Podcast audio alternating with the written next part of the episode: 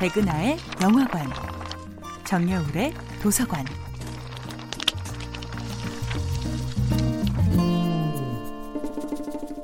안녕하세요. 여러분과 아름답고 풍요로운 책 이야기를 나누고 있는 작가 정여울입니다. 이번 주에 만나보고 있는 작품은 생특쥐페리의 어린 왕자입니다. 어린 왕자는 고백합니다. 언젠가는 44번이나 해지는 걸 봤어요. 그런 거 알아요? 아주 서글퍼지면 해지는 게 보고 싶거든요. 44번을 본 날, 그럼 너는 그토록이나 슬펐단 말이냐? 어린 왕자는 대답하지 않지만 우리는 그의 슬픔을 이해할 수 있을 것 같습니다. 슬픔은 참 이상합니다. 슬플 때 기쁜 것을 보면 왠지 모를 서운함이 밀려드는데요. 슬플 때 나보다 더 슬픈 것을 보면 마치 구세주를 만난 듯 반갑고 애틋합니다. 그렇게 나와 닮은 슬픔, 나보다 더한 슬픔을 보는 것이 사탕 발림식 위로보다 더 깊은 치유의 열쇠가 되어줄 때가 있습니다.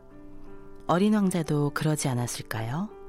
이 비좁은 별 안에서는 그 어떤 희망도 발견할 수 없다는 절망에 빠져 있을 때, 얼굴을 발갛게 물들이며 뉘엿뉘엿 저물어가는 태양을 바라보며 자기를 닮은 슬픔을 발견하지 않았을까요? 석양의 빛깔에는 우리도 모르는 치유와 성찰의 에너지가 들어 있습니다.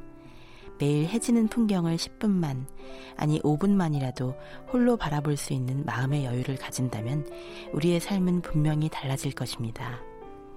어린 왕자는 장미를 떠나고 나서야 비로소 자신이 장미를 너무도 사랑했음을, 장미에게는 어린 왕자가 꼭 필요했음을 뒤늦게 깨닫습니다. 그때는 아무것도 알지 못했어. 행동을 보고 판단해야지 말을 가지고 판단해서는 안 되는 거였어. 그 꽃은 나에게 향내를 풍겨주고 내 마음을 환하게 해주었어. 도망가서는 안 되는 건데 그랬어. 그 하찮은 꾀 뒤에 애정이 있는 걸 눈치챘어야 했는데. 꽃들이란 모순 덩어리거든.